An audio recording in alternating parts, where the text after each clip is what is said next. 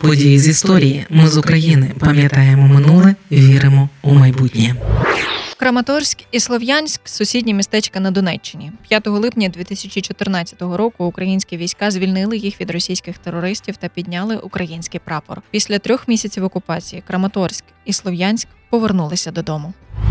Це подкаст події з історії, який звучить саме завдяки вашій підтримці. Саме завдяки вам ми маємо ресурси натхнення для створення подкасту. Аби допомогти нам, заходьте в опис цього подкасту, де є посилання на підтримку.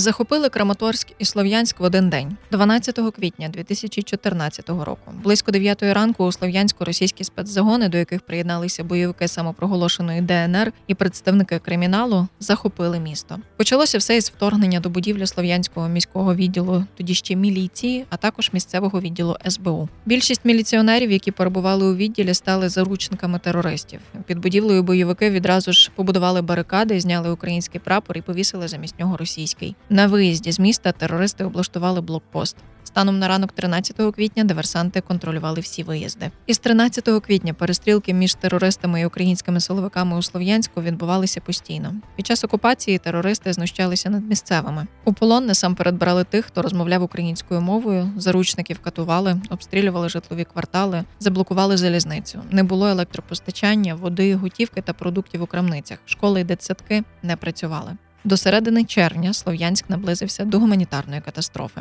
Захоплення Краматорська теж відбулося раптово. 12 квітня 2014 року близько тисячі сепаратистів прийшли на мітинг біля міськвиконкому, вимагаючи від мера визнати ДНР. Не дочекавшись на нього, пішли на штурм відділку міліції. Вони відкрили вогонь у повітря, а потім почали стріляти по вікнах будівлі. У результаті штурму, який тривав протягом кількох годин, їм вдалося захопити міськвідділ. Частина місцевих жителів скандували перед захопленим райвідділком Україна до 13 квітня 2014 року терористи захопили також будівлю міської ради Краматорська, облаштувавши навпроти неї барикади. Крім того, бойовики організували блокпост біля аеродрому, але його українські війська звільнили за кілька днів. 17 квітня містянам навіть вдалося організувати мітинг на підтримку єдності України, але звільнити місто вдалося тільки 5 липня. Визволення міста, які майже три місяці перебували під ворожою окупацією, стало черговою перемогою сил АТО над російськими спецпризначенцями та сепаратистськими бандформуваннями. У липні 2014 року, крім Слов'янська і Краматорська, українські військові визволили від російських бойовиків Костянтинівку,